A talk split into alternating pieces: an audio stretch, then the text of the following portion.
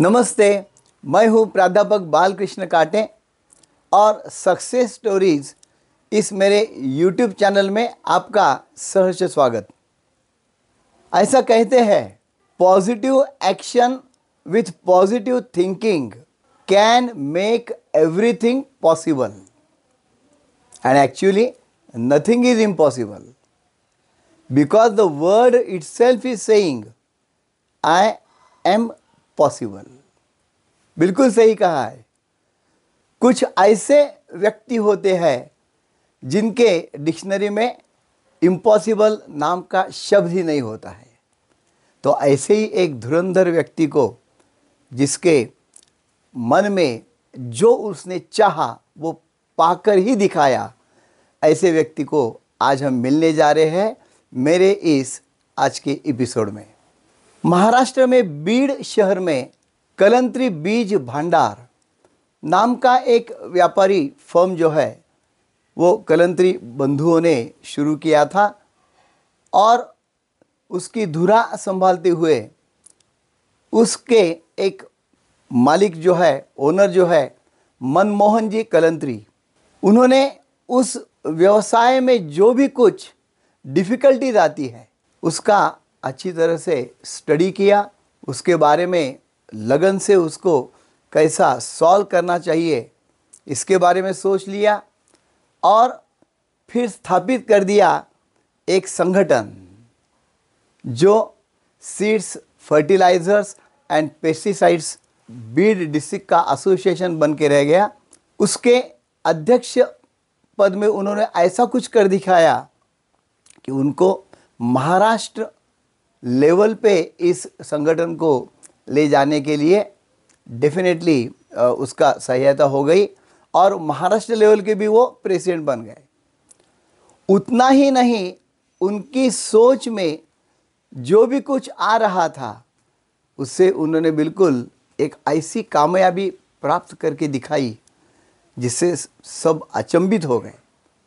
सोलह राज्यों में घूमकर अपने इस एसोसिएशन का कार्य इस लेवल पे उन्होंने बढ़ाया कि ऑल इंडिया लेवल पे जाके उन्होंने एक फर्म स्थापित कर दिया। ए आई ए आई डी ए यानी all India agro inputs dealers association जिसके वो संस्थापक अध्यक्ष रहे हैं 2016 से आज तक। तो ये मनमोहन जी कलंत्री बिल्कुल ऐसे कर्तृत्वान और ऐसे धुरंधर व्यक्तिमत्व, जिनका नेतृत्व गुण जो है, अलौकिक ऐसा है, उनकी सक्सेस स्टोरी हम आज देखने वाले हैं मेरे इस चैनल में। मनमोहन जी के लिए मैं कहना चाहूँगा अय परिंदे, खोल दे मेरे पंख। अय परिंदे, खोल दे मेरे पंख। अभी तो उड़ान बाकी है। जमी नहीं है मंजिल मेरी। अभी तो पूरा आसमान बाकी है। तो मेरे इस चैनल में मैं मनमोहन जी का हार्दिक स्वागत करता हूँ।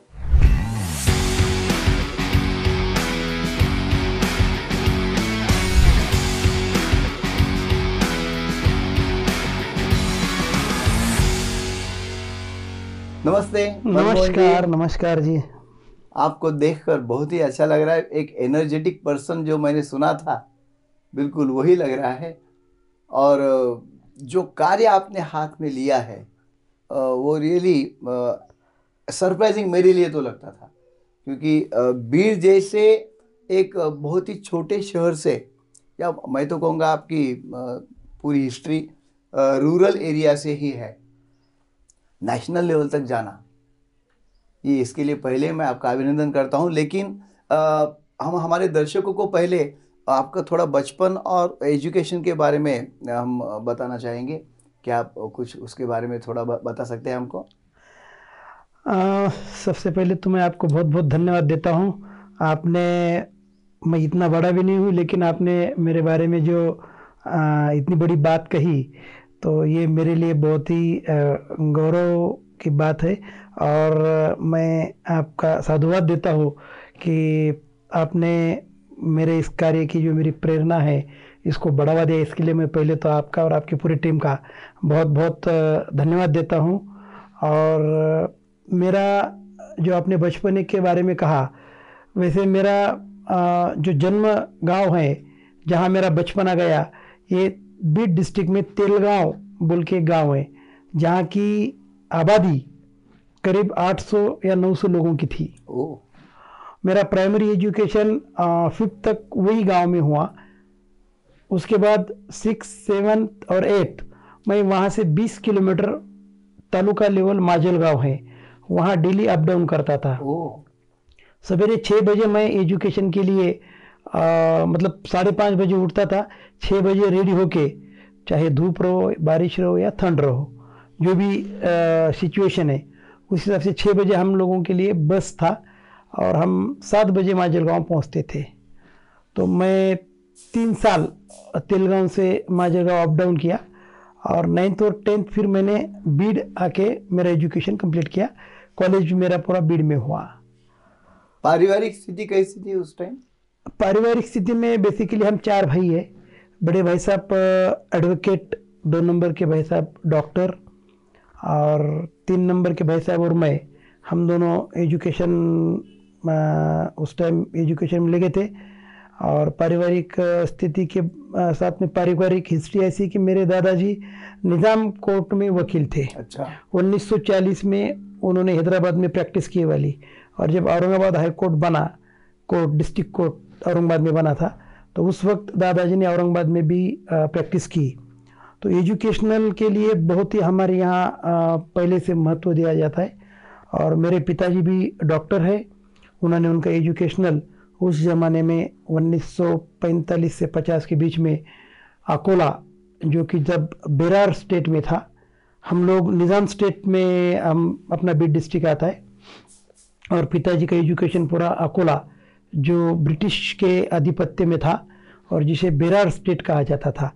तो इतने मुश्किल समय में भी एजुकेशन को हमारे परिवार ने पहले से ही महत्व दिया है। नाइस तो उस वजह से एक घर में जो एक वातावरण है मेरे काका भी एडवोकेट है मेरे दूसरे काका भी एडवोकेट है दादाजी एडवोकेट थे मेरे मैटरनल अंकल एडवोकेट है मेरे पिताजी डॉक्टर है।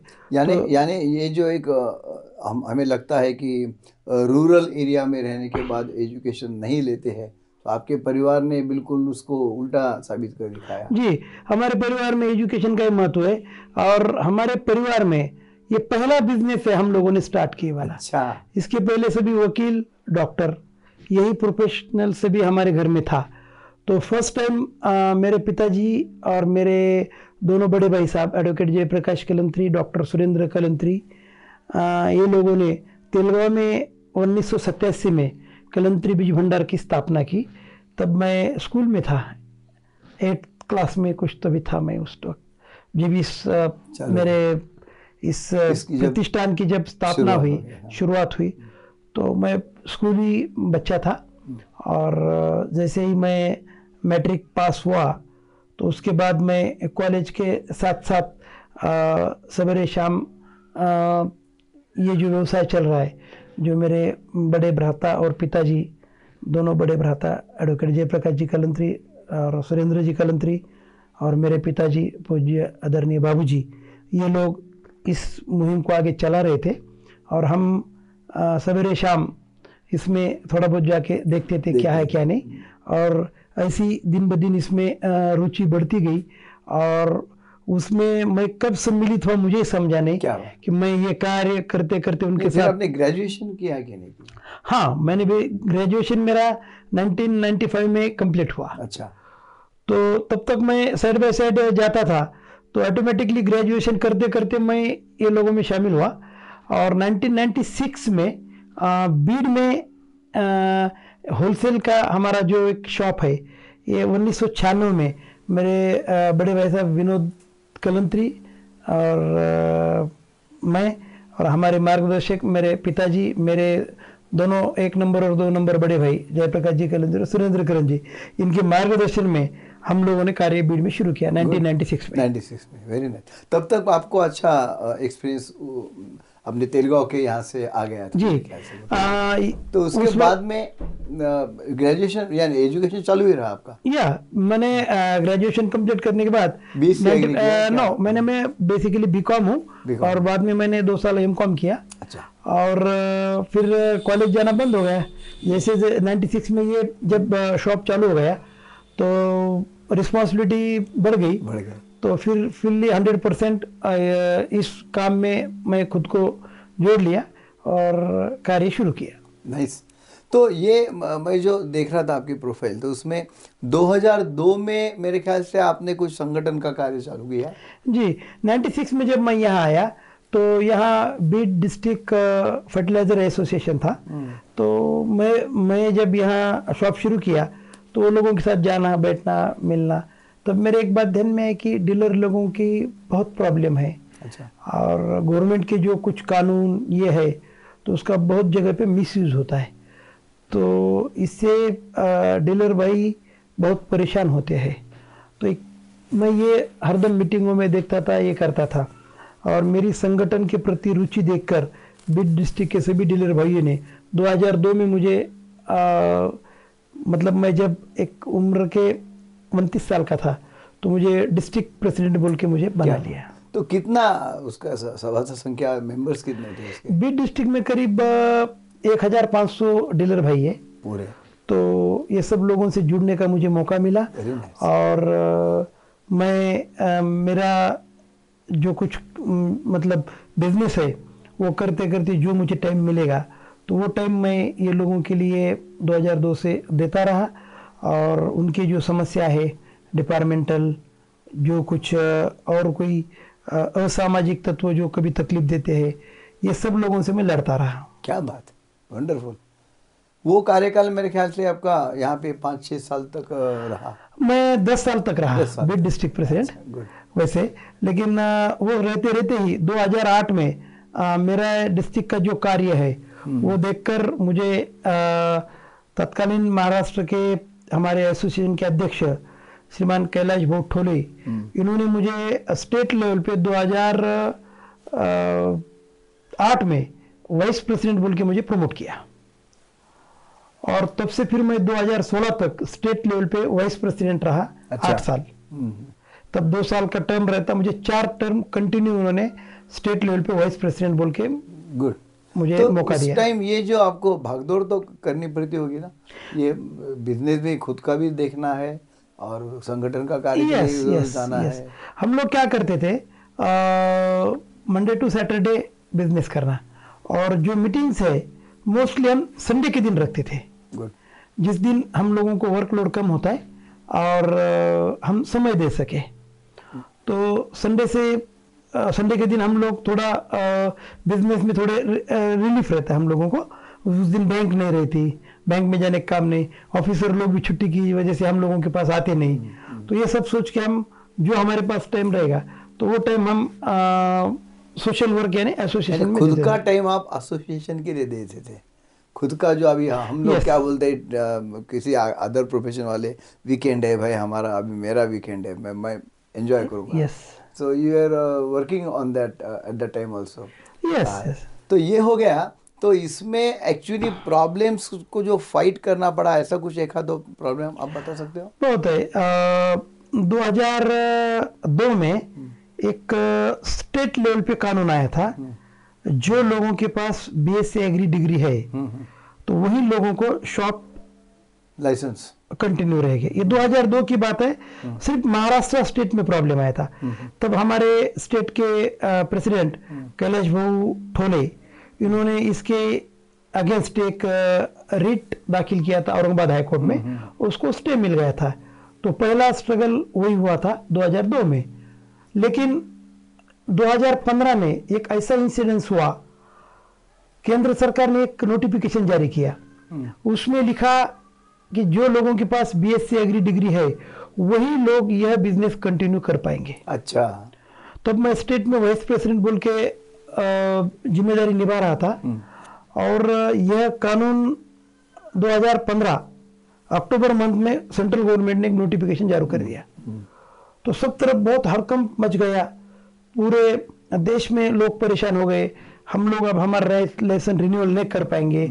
और देश में अगर देखा जाए तो चार लाख फर्टिलाइज़र डीलर लाइसेंसी है चार लाख सीड डीलर लाइसेंसी है चार लाख पेस्टाइड डीलर लाइसेंसी है। ऐसे बारह lakh license all over India में है। तो ये लोगों में एक बहुत बड़ा डर पैदा हो गया। उसमें से बीएससी एग्री वाले कम थे क्या परसेंटेज मात्र वन परसेंट या टू परसेंट। तो फिर हम लोग परेशान हो गए कि क्या करना चाहिए। तब मेरे महाराष्ट्र में मेरे आदर्श प्रकाश जी कौड़े जिनको मेरा मैं आदर्श मानता हूँ आज इस दुनिया में नहीं है वो वो तब महाराष्ट्र के अध्यक्ष थे। जस्ट उनका अपॉइंटमेंट महाराष्ट्र में हुआ था। और हम लोग जैसे ये कानून आया हम लोगों ने एक स्टेट लेवल का मीटिंग का पुणे में आयोजित किया। और उसमें सभी ने गंभीरता से इस बात को अ, सोचा अगर यह इसको हम अपोज नहीं करेंगे तो आने वाली हमारी जो यह एक साल के बाद हम लोग इस बिज़नेस से बाहर पड़ेंगे। और उसकी दो बातें थी हमारा तो बिज़नेस लॉस होने वाला था बट हम लोग जो किसानों के साथ हमारा जो कुछ एक जुड़ा लिंक हुआ है था एक जुड़ाव है आज पचास पचास साल से हमारे पास लाइसेंस वाले लोग हैं। बीड डिस्ट्रिक्ट में अगर देखा जाए तो उन्नीस सौ में पहला शॉप चालू किया धर्मराज जी निनाल ने। अच्छा। मतलब ये हिस्ट्री आप देखिए कि 50 साल पुराने लोग जो अ, किसान हमारे पास आते हैं वो किसान आके मतलब उनके बाद में बेटे और उनके पोते तीन तीन पीढ़ियों का गया, रिलेशन उनके साथ हुआ। और वो लोगों को कभी अगर पैसे भी नहीं है तो हमारे पास से माल लेके जाते थे फिर वापिस ला के देना। ये जो एक भाईचारा हम लोगों में बना था अगर नए लोग इसमें आ जाए तो ये भाईचारा भी पूरा नष्ट हो जाएगा और किसान परेशान हो जाएगा।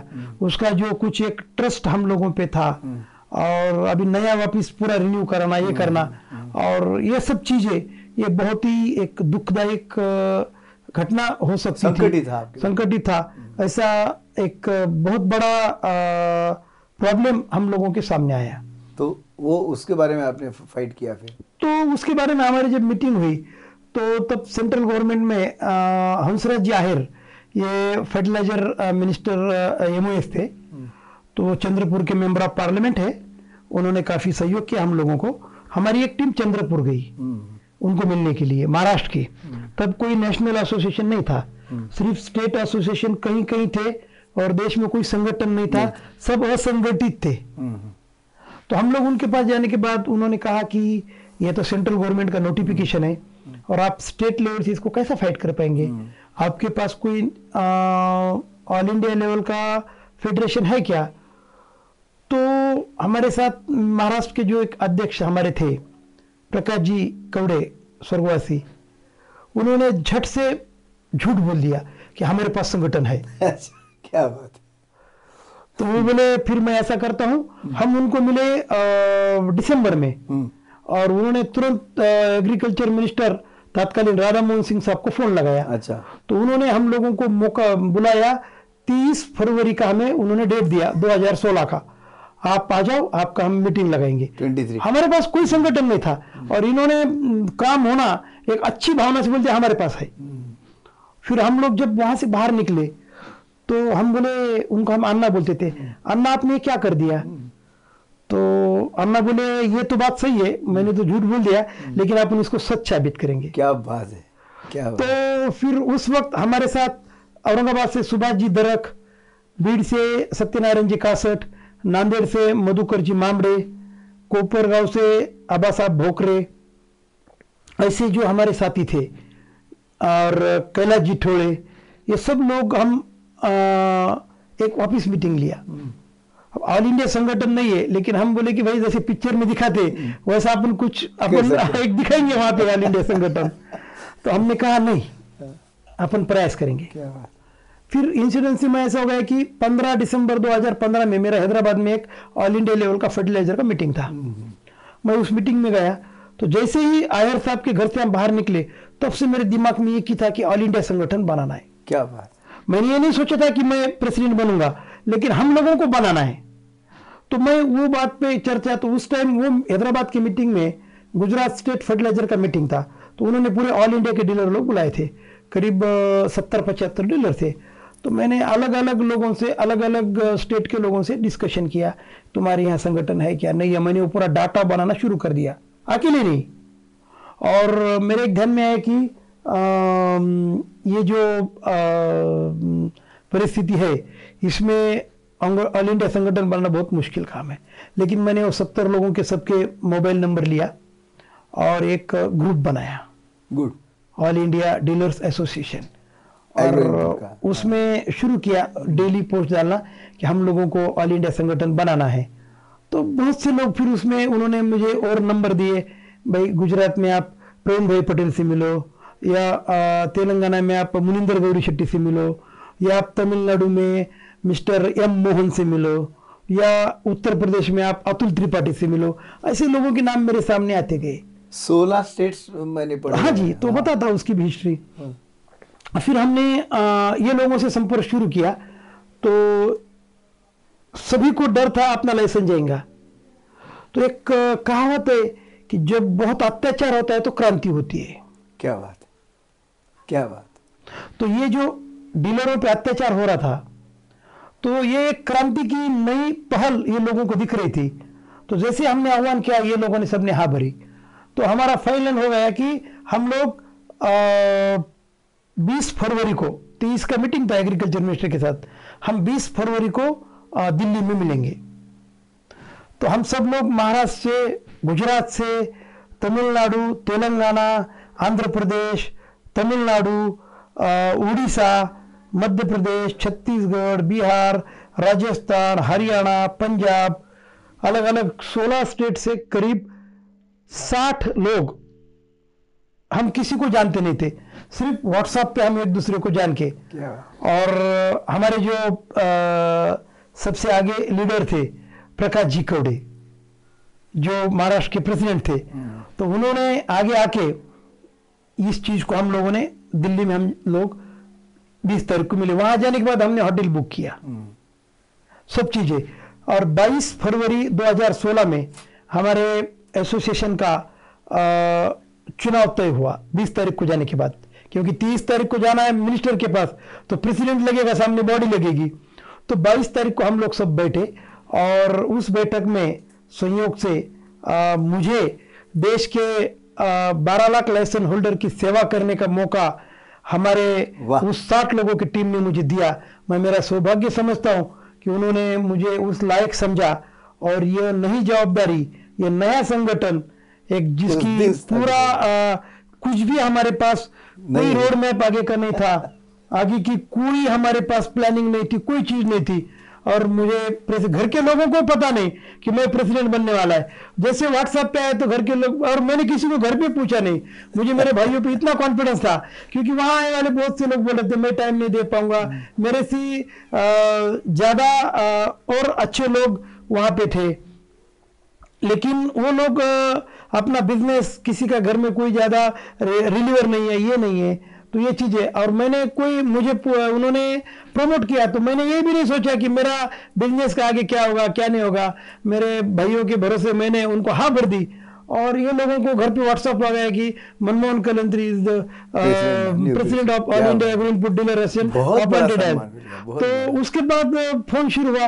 इवन तो मेरी मिसेस मुझे बोली आप तो जाते वक्त मुझे बोले ही नहीं कि आप प्रेसिडेंट होने वाले. मैंने कहा मुझे ही पता नहीं था कि मैं प्रेसिडेंट होने वाला हूँ। लेकिन वहाँ जाने के बाद मुझे पता चला। मतलब एक ऐसा अ, एक अ, नया मोड़ मेरी ज़िंदगी में 22 फरवरी 2016 में आया। जो मैंने कभी सोचा भी नहीं सपने में भी नहीं सोचा था कि मैं देश के कृषि में काम करने वाले 12 लाख लाइसेंस होल्डर के एक यूनियन का मैं प्रेसिडेंट बनूँगा ये मैंने सोचा नहीं था। बिल्कुल वंडरफुल जर्नी रही आपकी। यानी मैं जो स्टार्टिंग में कहा हूँ कि positive thinking with positive actions आपने साबित कर दिया nothing is impossible for me यानी जिस दिन आप मिलने गए थे, वो जब अपॉइंटमेंट लिया था, तब जिस ऑर्गेनाइजेशन की स्थापना भी नहीं हुई थी, उसको आपने स्थापित कर दिया अपने खुद के परिश्रम से। यानी एखादा सामान्य व्यक्ति जो है वो छोड़ देगा, नहीं भाई इतने लोगों को कहाँ इकट्ठा करना है। लेकिन बिल्कुल व्हाट्सएप का भी आपने बिल्कुल फ़ायदा कर दिखाया और उससे इतने लोगों को जोड़ दिया। यह मैं पहले से ही बता रहा था अचंभित कर देने वाली बात है। परिवारजन को आपने अचंभित किया, पूरे महाराष्ट्र को अचंभित कर दिया, ऐसा मुझे लगता है। तो उसके बायलॉज वगैरह बाद में किसने तैयार किए वो फर्म के? हाँ जिस दिन हमारा एसोसिएशन का डिक्लेरेशन हुआ तो फिर हम second day honourable agriculture minister Radha Mohan Singh साहब से मिले। उस काम में हमें हंसराज जी आयर साहब, जो उर्वरक राज्य मंत्री थे, उनका बहुत बड़ा सहयोग मिला। साथ में औरंगाबाद के member of parliament Chandrakant ji Khaire साहब इनका भी बहुत बड़ा सहयोग उस मीटिंग के लिए हम लोगों को मिला। तो ये सब करने में चंद्रपुर के जो टीम है हमारी शिव सारडा और गुंडेवार, ये दोनों का बहुत बड़ा रोल था आयर साहब को इसमें हमें ये करने का। अब ये होने के बाद हमारे सामने सबसे बड़ा है कि अभी इसको चलाना कैसे? क्या करना चाहिए, क्या नहीं? फिर हम लोग और दो दिन दिल्ली में रुके। क्या बात हमारा प्रोग्राम एक्सटेंड किया नहीं एक आठ दस लोग बाकी लोग निकल गए। क्योंकि हम छह जने हम रुके उस वक्त मेरे साथ प्रकाश जी कवड़े थे औरंगाबाद से सुभाष जी दरक थे नांदेड़ से मधुकर जी मामड़े थे बीड़ से सत्यनारायण जी कासर थे कोपरगांव से आबा साहब बोकरे थे।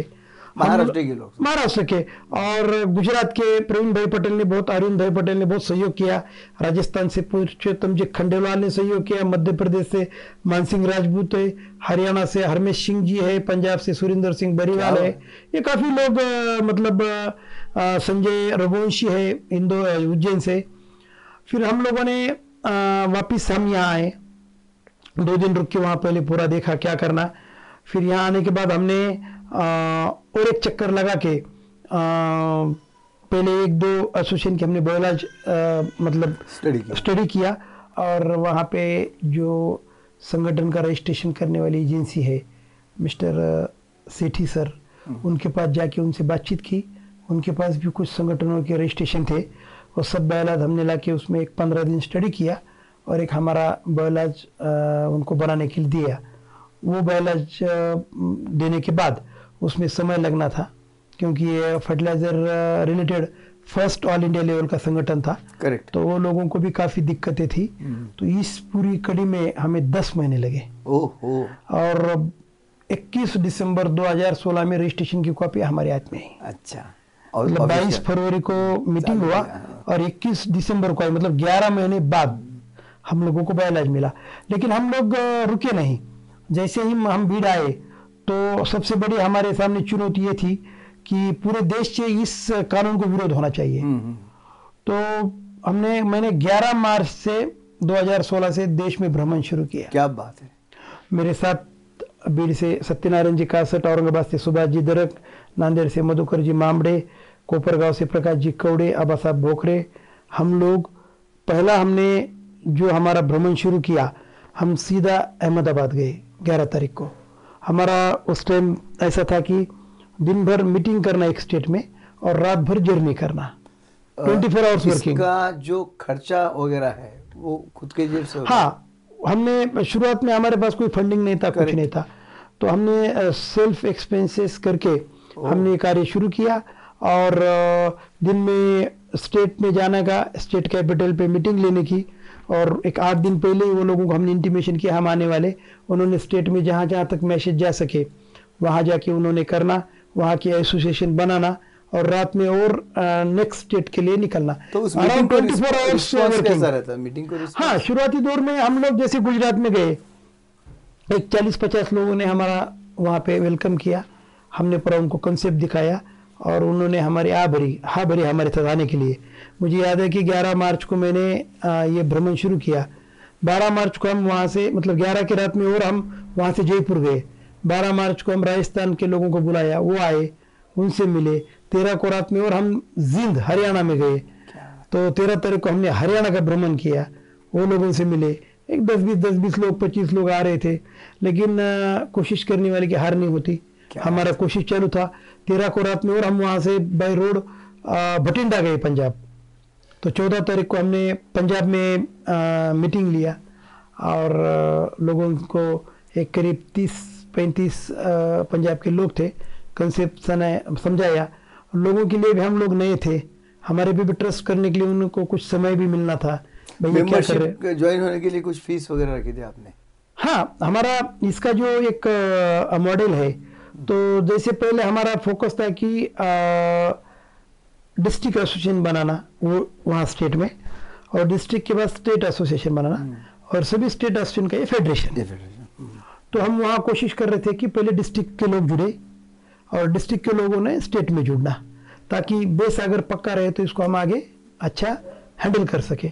और पंजाब से हम लोग सीधा दिल्ली आए मुझे याद है 15 मार्च 2016 को हम तत्कालीन बीजेपी प्रेसिडेंट अमित जी शाह इनको मिले। वो भी मुलाकात हमारे गुजरात के मिस्टर सुभाष जी इन्होंने अरेंज की थी। हम उनसे मिलकर अ, हमारी पूरी समस्याएँ उनको बताई। और उन्होंने वो समस्याएँ पूरी गंभीरता से सुनकर हम लोगों को आश्वासित किया कि हम आपके लिए जो कुछ अ, किसानों के हित के साथ में आपका हित देखेंगे लेकिन पहले हम किसानों का हित देखेंगे। तो हमने कहा कि किसानों का हित देख के हमारा हित देखो। क्या क्योंकि हम भी किसानों का हित देख रहे और हमारा स्लोगन भी है कृषक मंगलम राष्ट्र मंगलम। करेक्ट। तो हम ये स्लोगन के हिसाब से हम काम कर रहे हैं। किसानों का हम हित देख के काम करेंगे। फिर हमने वापस हम लोग घर पे आए। हमारा आ, खुद का बिज़नेस का काम कर रहे। ये करने के बाद हमने फिर अप्रैल में हमने फिर से यात्रा हमारी शुरू की। सेकंड इसमें हम यहाँ से ट्रैवल्स से साढ़े आठ सौ किलोमीटर औरंगाबाद से रायपुर छत्तीसगढ़। अरे मैं और सुभाष जी दरक। साढ़े आठ सौ किलोमीटर का ट्रैवल से हमने क्योंकि औरंगाबाद से कोई फ़्लाइट नहीं थी रायपुर। और ओवरनाइट हम जर्नी करके सवेरे दस बजे रायपुर पहुँचे। वहाँ वो लोगों के साथ मीटिंग करके नेक्स्ट डे फिर वहाँ से हम उड़ीसा पहुँचे संबलपुर रीजन में बरगढ़। वहाँ भी लोगों से मिले उनको कॉन्सेप्ट हमने समझाया। और बरगढ़ से फिर हम लोग भोपाल गए मध्य प्रदेश। भोपाल मध्य प्रदेश जाकर वहाँ मध्य प्रदेश का पूरा यूनियन को बुलाकर वहाँ से फिर हम लखनऊ उत्तर प्रदेश पहुँचे। वंडरफुल तो वहाँ पे भी हम लोगों ने सबको समझाया ये क्या है क्या नहीं और वहाँ से हम लोग दिल्ली पहुँचे। फिर थर्ड फ़ेज़ में हमने तेलंगाना कर्नाटका आंध्र प्रदेश तमिलनाडु ऐसे अलग अलग फ़ेज़ फिर बाद में हम बंगाल गए। बंगाल में हम लास्ट पॉइंट जहाँ पे एक तरफ़ भूटान है एक तरफ़ बांग्लादेश है और एक तरफ़ अपना आसाम का रोड है। तो ऐसा कूच बिहार में हमने मीटिंग लिया जो कि जहाँ से अ, दो देश की सीमा और अपने आसाम की सीमा ये सब 10-15 किलोमीटर के रेंज में है। अच्छा। तो ऐसे उस अपने कॉर्नर पे अ, जाकर मेरे साथ प्रवीण भाई पटेल थे। तो वहाँ पे भी गया और देश में एक ऐसा माहौल क्रिएट किया और गवर्नमेंट को उस अध्यादेश में मॉडिफाई करना पड़ा। क्या बात है। हमारे इतने लेटर और जहाँ भी कृषि मंत्री देश में घूमते थे हर डिस्ट्रिक्ट जहाँ भी जाए वो उदयपुर गए थे। तो उदयपुर में हमारे डिस्ट्रिक्ट के और राजस्थान के लोग उनको जाके मेमोरेंडम दे के आए वो नागपुर आए वहाँ लोग मिले। वो कोलकाता गए वहाँ हमारे लोग। जहाँ भी जा रहे तो उन्होंने पूछा कि भाई आपका संगठन तो मैं जहाँ जा रहा हूँ वहाँ की मुझे मिल रहे। तो ये पूरा मैनेज हम करते थे लोगों को बताते थे और एक पॉजिटिव रिस्पांस फिर गवर्नमेंट ने देखे। आ, उसमें एक छोटा बारह दिन का कोर्स निकाल कर इस समस्या का हल किया। और आज मुझे बड़ा आनंद हो रहा है कि जो 12 लाख लाइसेंस थे वो सब एज इट इज़ है और सबका किसी का भी इसमें नुकसान नहीं हुआ। बहुत बढ़िया। यानी और ये तथ्य हमने उनके सामने ये रखा एजुकेशन मतलब क्या है? स्टडी करना। और प्रैक्टिकल में भी काम करने वाला क्या होता है कि वो एजुकेटेड होता है। हमने तो चैलेंज किया कि आपका बीएससी अग्री वाला बच्चा उसको आप एक ट्रीटमेंट देने के लिए एक एकड़ की खेती दो और हमारे पाँच साल का जिसको एक्सपीरियंस है उसको एक एकड़ की खेती दो। अगर वो फेल हो गया तो हम सब आपको रिजाइन कर देंगे। क्या बात ये चैलेंज हमने एग्रीकल्चर मिनिस्टर को किया था। वंडरफुल क्योंकि अनुभव ये सबसे बड़ी डिग्री है। करेक्ट करेक्ट आज जिस आदमी का पाँच साल दस साल पंद्रह साल का अनुभव है तो वो और कॉलेज में क्या होता है? आप लोग सिखाते हैं वही अनुभव लेते हैं ना? यहाँ पे भी किसान हमारा सबसे बड़ा साइंटिस्ट कौन है देश में? तो किसान है। प्रैक्टिकल फ़ील्ड में ले रहे हैं आप। करेक्ट सही है। सबसे बड़ा साइंटिस्ट किसान है। वो आके बोलता है कि आपकी ये वैरायटी अच्छी है ये वैरायटी अच्छी नहीं है। किसान सबसे बड़ा साइंटिस्ट है हमारे हिसाब से। क्या बात। बहुत बढ़िया बहुत बढ़िया। यानी एक तहलका मचा दिया आपने और अकेला आदमी क्या कर सकता है? ये मनमोहन जी आपने दिखा दिया। अगर जिद हो हमारी और अच्छी लगन हो तो हम कुछ भी कर सकते हैं। That you have prove that definitely तो मुझे तो बहुत गर्व लग रहा है इस बात का। तो इसमें एक अभी आजकल जो चर्चा चलती है आप आप तो मेरे ख्याल से जो जो भी फर्टिलाइजर्स या पेस्टिसाइड्स या यूज़ करते seeds chemical fertilizers pesticides use करते होंगे तो केमिकल से बहुत बड़ा नुकसान पर्यावरण को हो रहा है। तो इसलिए bio fertilizers bio pesticides use करो। ऐसा जो आज एक प्रोपोगंडा चल रहा है और कुछ हद तक वो सही है। तो उससे आपके बिज़नेस पे कुछ असर होने वाला है? नहीं देखो ये बायो या ऑर्गेनिक ये जो concept honourable prime minister of India इन्होंने जो लाया है ये बहुत सही कदम है। क्या बात आज हम लोग देख रहे हैं पंजाब से एक ट्रेन चलता है राजस्थान में। उसका नाम है कैंसर एक्सप्रेस। क्या ना? कैंसर। एक्सप्रेस। हो।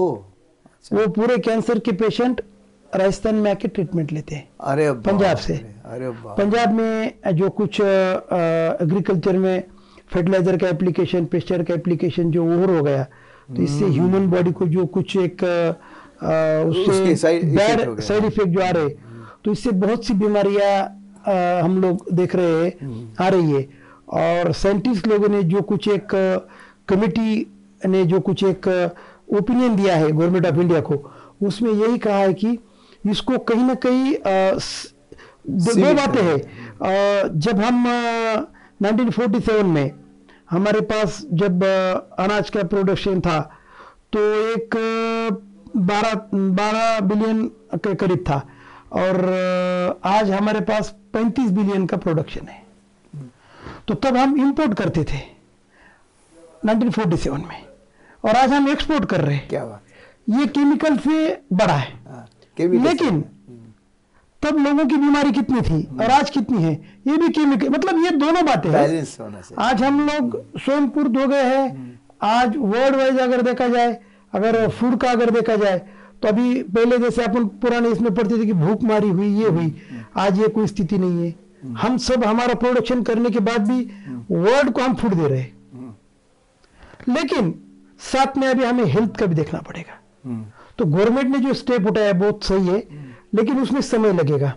उसमें नए रिसर्च इसमें एक ध्यान रखना पड़ेगा कि प्रोडक्शन कम ना हो क्योंकि आबादी अभी 140 करोड़ तक गई। इसको संतुलन में रखना संतुलन रखना पड़ेगा। तो बायो के लिए हम लोग स्वागत करते हैं केंद्र सरकार का। लेकिन आप फिर बायो बायो प्रोडक्ट्स बेचने चालू करेंगे? बिल्कुल बिल्कुल।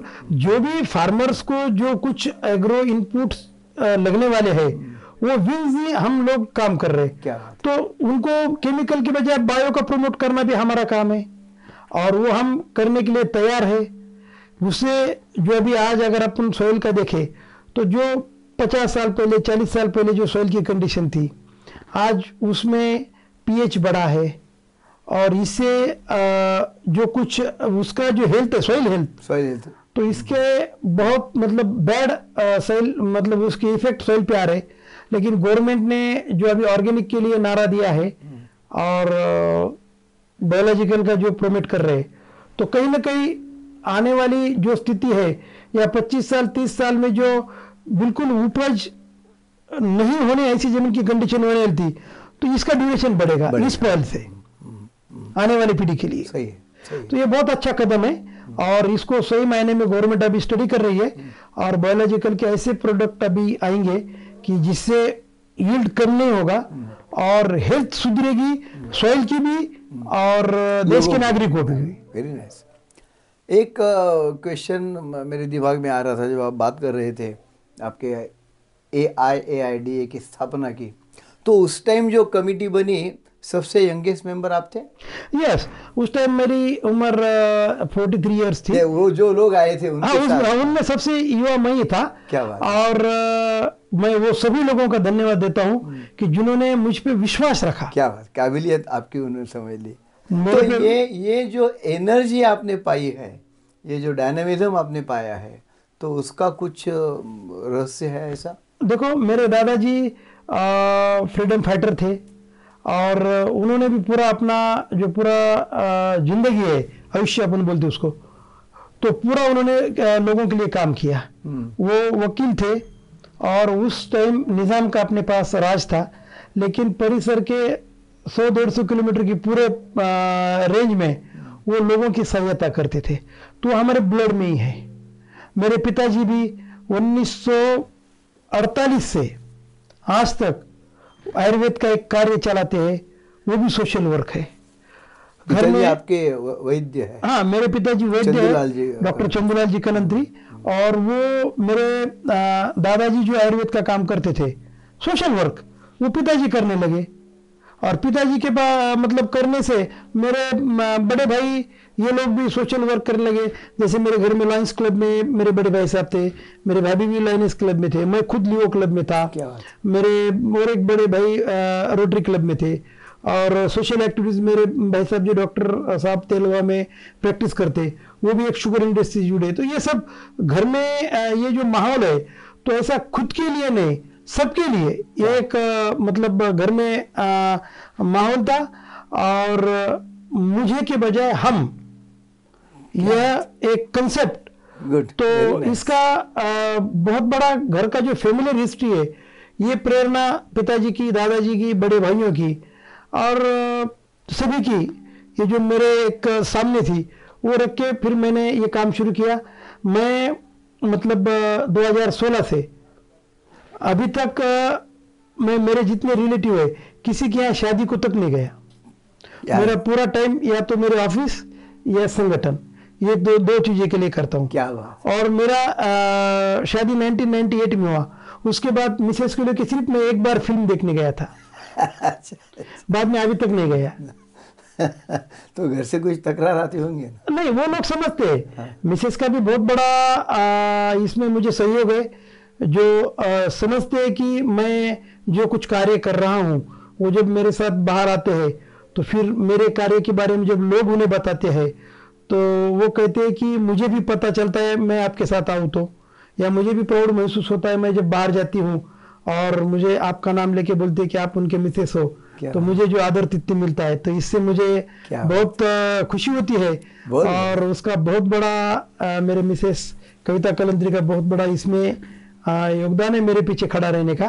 और कभी मतलब बच्चों का जो एजुकेशन प्राइमरी से लेके है तो वो पूरा मेरी मिसेस और मेरे बड़े भाई मेरा जॉइंट फैमिली रहने की वजह से। ये सब लोगों ने किया। मुझे कभी स्कूल में पेरेंट टीचर मीटिंग में जाने को तक मतलब अ, मौका नहीं मिला। ये सब लोग यही करते थे। तो ये बहुत बड़ा फैमिलियर जो सपोर्ट है उस वजह से मैं यहाँ तक पहुँच पाया।